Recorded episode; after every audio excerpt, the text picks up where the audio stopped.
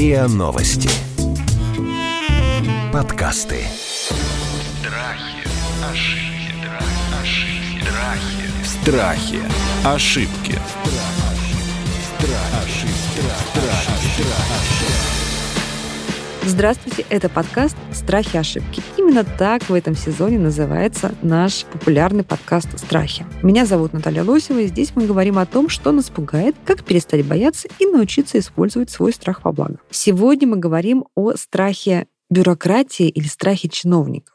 Согласитесь, что, ну, едва ли стояли в очереди к какому-то бюрократу, от которого зависела наша судьба, ну или даже, может быть, у какого-то там человека, от которого зависела судьба ребенка или наших близких. И этот страх мы сегодня будем препарировать с Константином Рязанцевым, коучем, психологом и тренером, Дарьей Кристаль, психологом и адвокатом, и Алисой, Алиса студентка, и несмотря на то, что она производит впечатление уверенной в себе девушки, тем не менее она боится чиновников. Здравствуйте, друзья. Алиса, в чем страх?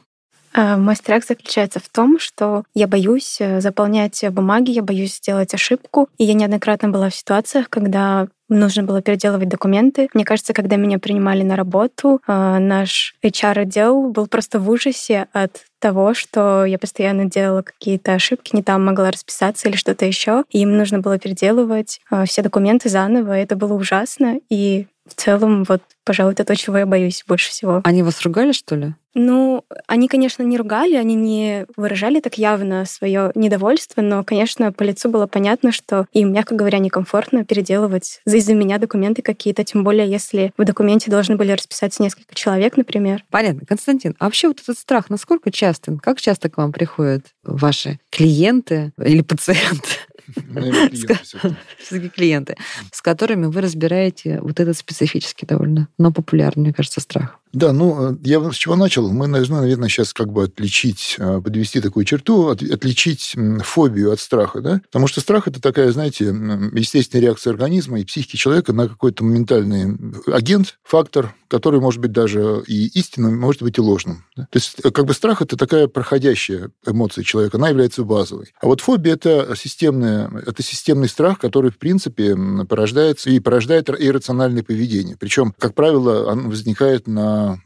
фоне какого-то воздействия мнимым каким-то а, агентом, да, например, там боязнь пауков, боязнь э, общения, боязнь, даже есть боязнь боязни, даже так я бы сказал. Вот да? такого мы еще не разбирали вот, в нашем подкасте, боязнь боязни. Да, вот смотри, то, что Алиса нам рассказывала про себя, это что? Ну, а как что? Во-первых, эм, это следствие низкой самооценки, да, потому что была какая-то обратная связь, видимо, может быть, в детстве, да, и хочется спросить у Алисы, а что случилось в втором классе средней школы, да, вот эм, было у вас такое, что вы ходили читать стишок, например, там, на уроке эм, чтения литературы, литературы, и э, вас как-то, может быть, высмеяли, может быть, какой-то как-то поставили в неудобное положение. Было такое? На самом деле, именно со стихами не припомню, но, возможно, это пошло из истории с прописи в первом классе, когда тебе исправляют твои буковки, которые ты как-то неправильно написал, и тебе нужно переписывать целую страницу сначала с черновика на чистовик. Это же ужасно. Ну, то есть я попал. Вот, почти попал. А, хорошо, а вот интересно, можно еще задать вопрос, да? А вы вообще вот как, э, вы относитесь себя к перфекционистам? У вас дома порядок, порядок, чистота? Абсолютно, абсолютно. Нет, нет, да? Абсолютно перфекционист. Ну вот, опять попал. Значит, все-таки перфекционист, которому не повезло в школе. Ну, понятно, вот отсюда формируются наши некие убеждения, такие страхи, да? Потому что такое страх? Это фактически обратная связь, которую человек получает от какого-то неприятного события. И вот от качества обратной связи зависит, будет ли он с этим страхом бороться стоически и мужественно, либо, значит, он будет всю жизнь э, ведомый вот э, этой какой-то фобией или какой-то, каким-то пакетом страхов таких. Вот, вот то, что называю ожоговый рефлекс, да? То есть когда-то она ошиблась, может быть, один или два раза, может, кто-то посмотрел косы.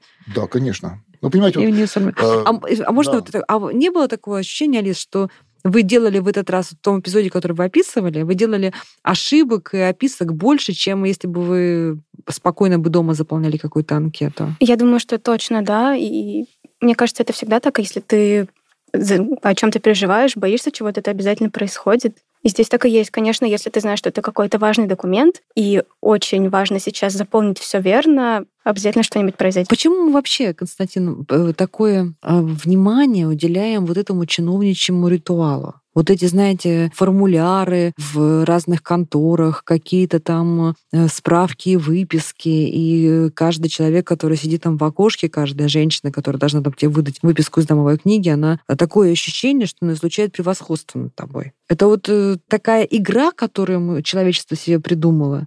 Это зачем-то нужно, а потом я хочу, чтобы э, на эту тему порассуждала Дарья уже с точки зрения э, человека, который еще и адвокат. Ну, а, во-первых, это нужно не человечеству, а человеку, потому что у человека есть одна слабая такая черта. Он хочет сам утверждаться. Помните, как у Зощенко есть такой рассказ, когда начинается так, что я работаю в центральном отопительном управлении стопником, и вот нас всем Жеком фотографировали, я получился не в фокусе. Вот сейчас я отключу им горячую воду и буду знать, кого снимать в фокусе. То есть человек хочет, чтобы на него обратили внимание, он хочет самоутвердиться, а, конечно, э, сидение в окошке – это не самый лучший плацдарм для самоутверждения, поэтому пытается выкрутить некую свою эмоциональный а, такой бонус, да, то есть э, если от меня человек зависит, то я, значит, буду над ним издеваться и буду а, всячески проявлять свое превосходство, чтобы он знал, кого уважать. Помните, Но, как... Что человек прям так себя формулирует, вы считаете? Э, нет, он э, не формулирует. Дело в том, что самый, самый простой способ э, самоутвердиться психологически – это создать человеку ситуацию, в которой будет от вас зависеть. Вот, например, оскорбление, задержка оформления каких-то документов. Вот, например, знаете, как я видел, самоутверждается водитель автобуса. Вот женщина с сумками бежит уже к дверям, да,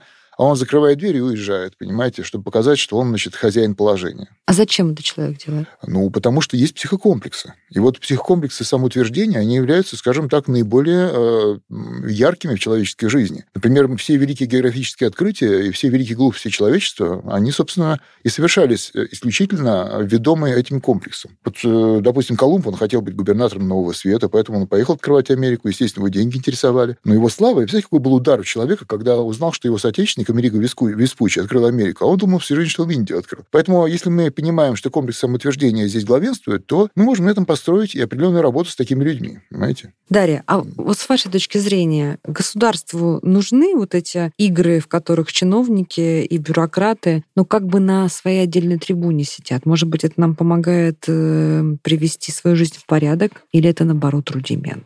Ну, по моему опыту, из того, что мы здесь обсуждаем, имеется три составляющие. Они между собой различны и иногда сочетаются. То есть есть государственная машина. Государственная система, она требует учет и контроль. Она требует того, чтобы были ячейки, в которые вы должны внести правильные слова, потому что она потом из этого сделает какую-то статистику, и что-то в жизни граждан будет либо улучшать, либо себе на пользу я имею в виду системе на пользу, что-то пойдет. Следующая составляющая в этом всем — это субъекты этой коммуникации частности, государственные служащие, если мы говорим про государство, потому что у Алисы был случай, который написала не с государством, вот, и тот субъект, который обращается к государственным служащим. Это тоже два разных микромира, у каждого э, свои. И если мы сейчас говорим про будто бы какая-то тетя э, наслаждается на, за окошком, наслаждается своим главенствующим положением, я хочу сказать, что это бывает ровно наоборот такой тете, которая сидит за окошком, приходят люди, которые считают, что раз она работает за их налоги, то она сейчас должна кофе принести, что с ней можно на «ты» разговаривать. И, в общем, очень-очень разное. Это все очень субъективно. То есть я бы не занимала такую позицию, ну, то есть исходя из опыта, не теории это, да, что там э, государственные тети и дяди, они такие злые, хотят нас унизить. У меня, слава богу, такого опыта, естественно, он есть, но не меньше у этого опыта и наоборот. Вот в чем дело. Ну, все-таки давайте мы попробуем э, Алисе и тем, кто нас слушает, посоветовать, как себя правильно вести, когда ты попал все-таки в такую несправедливую э, э, ситуацию под бюрократический или чиновничий каток. Это может случиться когда угодно. Тебя вызвали к директору школы, где учится твой ребенок, да, или к завучу. Тебе нужно пойти оформить какие-то, не знаю, налоговые документы. Вот у меня был, так, был такой травматический опыт в налоговой компании, когда я никак не тупила, не могла заполнить декларацию. И мне казалось, может быть, мне казалось, что меня там всячески унижают и э, пользуются моей тупостью. Вот, то есть это может быть полицейский и так далее. Есть ли какие-то правильные приемы, как себя вести, как эту ситуацию более-менее контролировать? А потом нам Алиса скажет, помогает это или нет. Ну, вот вопрос такой встречный. А что нужно подсказать Алисе? Как решить саму ситуацию, либо как войти в э, психическую норму, да, чтобы этого всего не бояться? То есть, наверное, второй... Мне кажется, и то, и другое нужно. Другое, потому да? что мы же, когда приходим к чиновнику, мы, мы же пришли не потому, что это такой способ развлечения, да, а нам нужно что-то получить, какую-то бумажку, какую-то выписку, решить какой-то свой вопрос, там, устроиться на работу, получить, э, не знаю, справку из Росреестра, заполнить налоговую анкету и так далее. Все-таки нужен результат, но и хотелось бы с наименьшими психологическими потерями. Угу. Ну, во-первых, во-первых, нужно действительно сбросить с себя вот э, это напряжение, да, потому что, скажем так, страх и вот этот, это состояние не лучший помощник для контакта. Первое, что, что нужно сделать, это понять, что во имя какой цели мы приходим к чиновнику, что мы хотим от него получить. Да? Мы должны понимать, что он является инструментом для решения моей проблемы, а не каким-то, скажем так, эмоциональным субъектом, на которого направлена моя какая-то страсть. Не судья. Да, не он... судья, да, да. То есть это человек, который решает мои проблемы. И поэтому нужно как бы разъяснировать, отделить ситуацию от личности этого человека. Ну, например, многие советуют э, представить его в стеклянном стакане, стоящем, например, на столе, да, э, сидящий на унитазе, например, да, это очень, всегда очень Отличный смешно. прием. И, да, да. Или, например, э, скажем так, представить его в виде мультяшного какого-то персонажа. Вот всегда это будет хорошо, потому что когда вы будете в хорошем настроении, то есть от этого, да, у вас и кожа будет выделять правильные феромоны, которые его расположат к общению с вами. Это, кстати, немаловажный фактор. Именно поэтому между людьми возникает иногда неосознанная симпатия, иногда возникает какая-то антипатия, да? Потому что феромоны никто не отменял. Это группа запахов, которые мы э, не можем проанализировать по известному спектру и как-то их классифицировать. То есть это не французские духи, не сыр Рокфор. То есть не бояться не этого бояться, человека априори, нет. а наоборот постараться Отделить. в нем увидеть э, да. партнера какого-то? Не партнера, а как бы инструмент для решения моей проблемы. Это его работа решать мою проблему, это его э, функция, это его миссия. В Нет, ну чтобы феромоны выделились. Нет, просто нужно к нему отнестись, скажем так, постараться, войдя к нему в кабинет, ну, найти в нем какие-то позитивные стороны. Вот выискивать позитив, что вас может с ним вместе объединять, а не что вас разобщает. Вот почему, чем вы похожи, да? а в чем он хорош, почему вы считаете его приятным человеком. Вот нужно находить такие вещи. Феромоны будут выделяться нужны. Страхи, ошибки. Страхи, ошибки. А вот смотрите, да. Дарья, а вот бывают же такие ситуации, что ты приходишь за каким-то бумажным вопросом бюрократическим, и ты понимаешь, что закон трактует там, ну, какую-то ситуацию так и так. И ты понимаешь, что вот просто воспринимать этого чиновника как инструмент, который должен сделать что-то по однозначно прописанной инструкции или регламенту, он не может. Он может действительно подумать и субъективно принять решение в твою пользу или против тебя. Вот в этой ситуации как быть? Ну, большинство, мне кажется, начинает так бояться и заискивать там, да, и так унизительно немножко. Ну, пожалуйста, войдите в мое положение. Ну, это тоже, наверное, очень верно. Ну, а, таких а, случаев, когда предоставлено чиновнику вот на его буквально волю решение какого-то существенного для обратившегося лица вопроса, их немного, потому что у них есть более чем жесткие инструкции, алгоритмы, стандарты, согласно которым они действуют. Вот. А, тем не менее, если вы подозреваете, что ваш вопрос может быть разрешен и так, и так, в первую очередь, так как я работаю с очень серьезными вещами, да, ну, как адвокат, да, я бы, конечно, в первую очередь, э, вне зависимости от вашего психологического состояния, рекомендовала бы обращаться к специалисту профильному, который вас как минимум проконсультирует на этот вопрос, чтобы вы знали, что можно ждать и как Прежде чем к чиновнику идти. Либо прежде чем идти, либо чтобы он пошел вместо вас. Ну вот я, например, э, когда готовлю человека к допросу, в некоторых случаях лучше, чтобы человек сам пошел. Ну, например, это допрос налоговый. Придет он с адвокатом, это может вызвать э, ну, некоторые... Сразу подозрение, да? Да, подозрение, дополнительный какой-то интерес, который не хотелось бы, да, чтобы был. Вот, поэтому я просто его готовлю. Он идет уже без меня. Но и там действительно может быть и так, и так потому что принимает решение, что отразить в протоколе, что не отразить, какие дополнительные вопросы задавать, да. Вот, тогда надо понимать, в первую очередь, что ты видишь результатом этого вот этого действия. Да? Если вот в моем случае, это, в большинстве случаев это протокол, как видимый результат, как невидимый результат, это какая-то связь, контакт, потому что информация получается, э, получается не только, которая отражена в э, протоколе, но и такая между собой, да, вне протокола. Вот. И в зависимости от того, как себя человек чувствует, мы с ним работаем, да, мы его там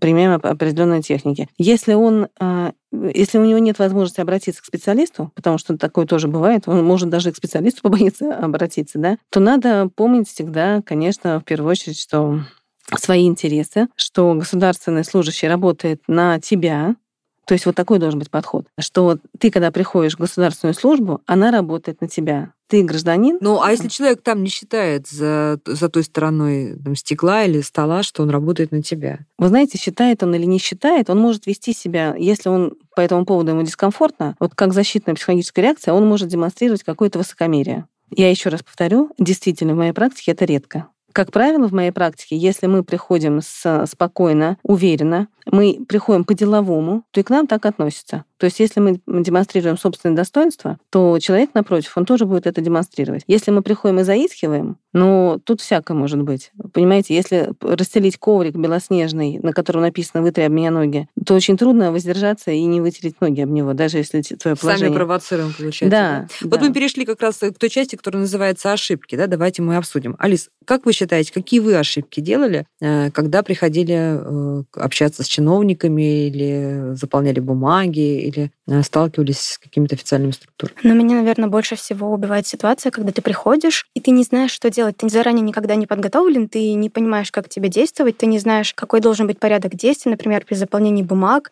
или, допустим, самое простое — это обходной лист в университете, ты не знаешь элементарно, куда тебе пойти, и все вот эти прекрасные люди, которые сидят в окошко, как вы говорите, как Дарья уже упомянула, ведут себя очень высокомерно. То есть они, ну, для них это какая-то очень обыденная и повседневная ситуация, для им это кажется очень простым и логичным. И они не понимают, почему ты их не понимаешь а я не понимаю, что мне делать. И я задаю им вопрос, как мне действовать, а они реагируют на меня так, как будто, как вы сказали, совсем глупо, но ведь я всегда им говорю, слушайте, ну вы занимаетесь этим каждый день, а я первый раз это делаю. Не могли ли бы вы, пожалуйста, проявить ко мне снисходительность какую-то и объяснить все таки как мне действовать сейчас? А может быть, это ошибка Алисы, что она как бы просит их о снисходительности, вместо того, чтобы сказать, что, друзья, вы получаете зарплату за то, чтобы такие, как я, к вам приходили, а вы мне давали четкие рекомендации. Но все таки не хотелось бы грубить им, опять же. Не, ну, знаете, здесь можно поступить проще гораздо, да, потому что, ну, действительно, заискивать не нужно. Не нужно, например, там, выходя из кабинета начальника какого-то такого высокого, оглядываться, да, значит, там, как он на вас смотрит. Просто садитесь Вы прямо. имеете в виду буквально оглядываться? Да, буквально оглядываться, да. Вот, давайте, какие ошибки мы делаем, когда приходим к начальникам и чиновникам? Ну, к начальникам я имею в виду не вот прямым по работе, а к таким вот э, в контору. Ну, мы начинаем как-то теребить руки перед входом, садимся на краешек стула, а, как бы не занимая его полностью, да, показывая, что мы находимся в неком таком эм, зависимом положении, да. Мгм. Ведь для чего придумали э, да, руководители стулья с высокими э, спинками, да? Это тоже некий такой, знаете, символ такого превосходства, да. Следующий момент. э, Нужно, во-первых, э, войти с ним в правильный эмоциональный контакт. Вот, понимаете, э, часто люди, которые работают на каких-то своих местах, да, они показывают нам э, некие свои слабости, да. Ну, например, смотрите, э, если вы приходите к какому-то начальнику, у него в шкафу лежит, скажем так, голубой десантный берет. Вот спрашивают, зачем он туда положил, да? Он вам делает метасообщение о том, что я бывший десантник, я там карате знаю. а я- ты ему говоришь, никто кроме нас. Что-то в этом роде, да. Вы говорите ему, что вот, вы знаете... Нет, вы должны, во-первых, это все как бы сосканировать, но, но не начинать в лоб, лобовую атаку, да. Вы должны просто это как бы себе, ну, квази так в блокнот записать, да. И потом как бы сказать, что вот, э, как приятно, вот у меня сейчас, например, там брат идет служить в армию, я вот думаю, попал бы в десантные войска, там только настоящие мужики служат, да, вот, вот не нужно только напрямую это говорить. Вы сразу к себе располагаете, да, нужно сделать какой-то комплимент, например, обстановке, его интерьеру. Например, вот э, сегодня я приехал на вашу передачу, да, и сказал тут девушке, что вот приятно, когда человек э, доходчиво объясняет дорогу. Я нашел вас сразу, мне было очень хорошо. Вы обманули ее, что Нет, ли? я Или по правде это Я сказал правду. Нет, я девушек не Мгм. обманываю никогда. Вот, поэтому сначала нужно просто элементарно осмотреться, да, вы посмотрите, вот человек вам дает какие-то слабые сигналы, да, ну, вот, э, допустим, человек, не знаю, приходит там на свидание и бросает на стол газету на английском языке. Это случайное действие или, направленное? Оно Ну, направленное. Я по-английски умею, да? Да, Как конечно, говорит английский он. там знаю и так далее. Поэтому вот у него обычно в кабинете что-то такое висит, да? То есть так, ошибка первая, когда мы начинаем заискивать. А, Да, это ош- ошибка Ошибка первая. вторая, когда мы воспринимаем его как врага какого-то. да, это Нет? вторая. А третья ошибка, самое главное, мы начинаем э, функциональное общение без подстройки к его, э, к его психическому состоянию, понимаете? Вот, ну, если я, есть у меня минута, да, э, значит, однажды ко мне обратился один молодой человек, который работал менеджером, да, значит, его хотели уволить. Я говорю, а что случилось? Он заключил договор, он продавал машины, и взял очень высокую предоплату с клиента, да, за, за то, что машину закупить. И вот он врывается с этим э, договором генеральному директору на несколько миллионов, а генеральный директор стоит рыбу кормит у аквариума. И он, значит, ему говорит, вот, смотрите, что давайте подписывать. Он его выгнал, показал ему на дверь, потому что тем самым он ворвался и показал ему, что он занимается ерундой. Его рыбки ему Да, не важны. Да, понимаете, нужно было встать рядом с ним, похвалить его рыбу, сказать, э, вы знаете, вот когда я был маленький, я тоже рыбки э, любил, да, но нет никогда вот они у меня, понимаете, не выживали. У меня руки, видимо, растут не с того места. Я очень люблю людей, которые вот умеют за рыбками ухаживать. Только давайте все-таки Да. не врать, После- да? Вот все-таки стараться ну, а говорить. почему? Нет, а если рыбки красивые, разве это вранье? Конечно. Мгм. Вот. И после этого можно что-то сделать, комплимент, улыбнитесь, например, да? Разорвите шаблон. Вот в эти окошки все приходят с такими каменными лицами, и каждый говорит... Ну что мы боимся, конечно. Да, Даже это мне, маска защитная. Пиши мне, да, сделай. А почему просто сказать, вот э, приятно все-таки, когда в тебя в, в окно на тебя смотрит красивая девушка, например, да, вы знаете, у меня такой вот вопрос, например, да. То есть вот изначально нужно входить в эмоциональный контакт. Чиновник это тоже человек. Очень полезно. Дарья, какие, на ваш взгляд, мы еще ошибки делаем, когда неправильно строим отношения с чиновником? На мой взгляд, первая ошибка а, это когда мы идем к чиновнику, не понимая, что нам нужно, и не понимая его компетенцию, и не понимая его полномочия. Вот когда мы идем пальцем в небо, естественно, мы можем рассердить его. И самое главное, что мы будем чувствовать фрустрированно очень по результату этого контакта. Поэтому изучить то, что от кого, допустим, мне нужно какую-то бумажку. Вот какой путь ее получения? Это хорошо, если я понимаю, какой путь, да, кто за что в ответе, где чья зона ответственности. Это очень важно. Это самое главное. Потому что если вы этого не знаете и приходите, там, я не знаю, допустим, к пожарнику насчет э, технического оборудования, то какая психологическая не была бы тут э, безопасность у вас, все равно это будет э, все равно это будет холостой, так сказать, контакт. Вот. А следующее, я хотела еще обратиться, не знаю, как это у других, общая это ошибка или нет, но вот именно что касается Алисы, да, по поводу документов, которые она заполняла. Если бы мы работали вместе, да, вот если бы ко мне обратились, я бы сказала, что это просто прекрасное качество у Алисы, что она боится и боится подписывать документы, боится их заполнять. Почему? Потому что в нашем деле то, что на бумажке, это прям вот очень-очень важно например, какие-то протоколы, как правило, да, которые мы подписываем. Вот, поэтому я бы сказала, Алиса, вы же такая большая молодец. Это так здорово, что у вас есть такой страх, что вы очень-очень щепетильно смотрите документ. Поэтому это мы бы приветствовали бы, развили бы это, потому что это реально, это ваш большой-большой плюс. И все, что надо было нам сделать, это только э, помочь вам э, избежать спешности. То есть если на вас давят, это надо нейтрализовать. А изучать документ в той скорости, в какой вам самой комфорт. Очень важный момент, очень важный момент. Если, это правда так часто бывает, если давят, что делать? А тебе нужно время, тебе нужно потупить, подумать, что, как правильно себя вести. Вот действительно, это очень важный момент. Надо запомнить раз и навсегда. Спешка — это всегда первый инструмент любых манипуляций. Поскорее купите, скидки у нас сейчас. Поскорее подпишите иначе там сделку со следствием, иначе Иванов подпишет. И много-много всего такого. Спешка — это всегда инструмент манипуляции. Конечно, надо иметь, естественно, какие-то пределы, ну, как бы разумные, да, но ваше в э, случае с Алисой это уж точно субъективная история, да, надо, э, не то, что надо было, а вы правильно все сделали, что вы внимательно заполняли документы. Единственное, чего вы боялись, что вы должны спешить, и о вас плохо думают. Ну, то есть тут надо разделить. Правильно заполнять документы очень внимательно и долго так долго, как это вам нужно лично. Даже если человек в окошке говорит, что у него заканчивается время, у него заканчивается смена, ему нужно идти на обед и так далее. И за мной очередь миллион человек. Да, вот тоже.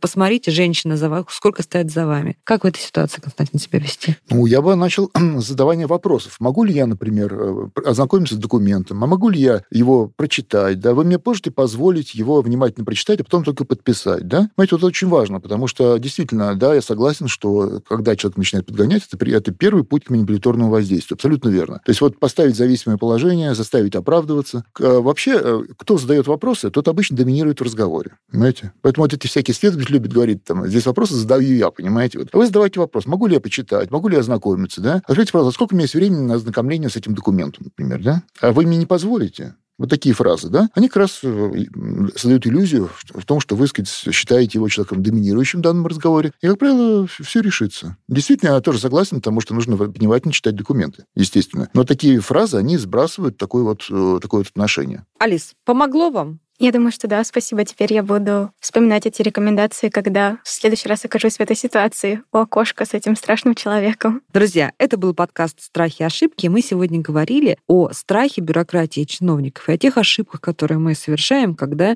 боясь, общаемся с бюрократами и с чиновниками. У меня в гостях был Константин Рязанцев, психолог, коуч и тренер, Дарья Кристаль, адвокат-психолог и медиатор, и студентка Алиса, которая испытывает и испытывала, надеюсь, страх перед бюрократами, различными анкетами и документами. Это подкаст «Страхи и ошибки». Подписывайтесь на него на сайте ria.ru, в приложениях подкаст в App Store и Google Play, комментируйте и делитесь с друзьями.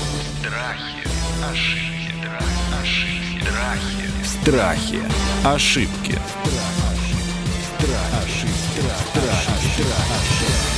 Слушайте эпизоды подкаста на сайте ria.ru в приложениях Apple Podcasts, CastBox или SoundStream. Комментируйте и делитесь с друзьями.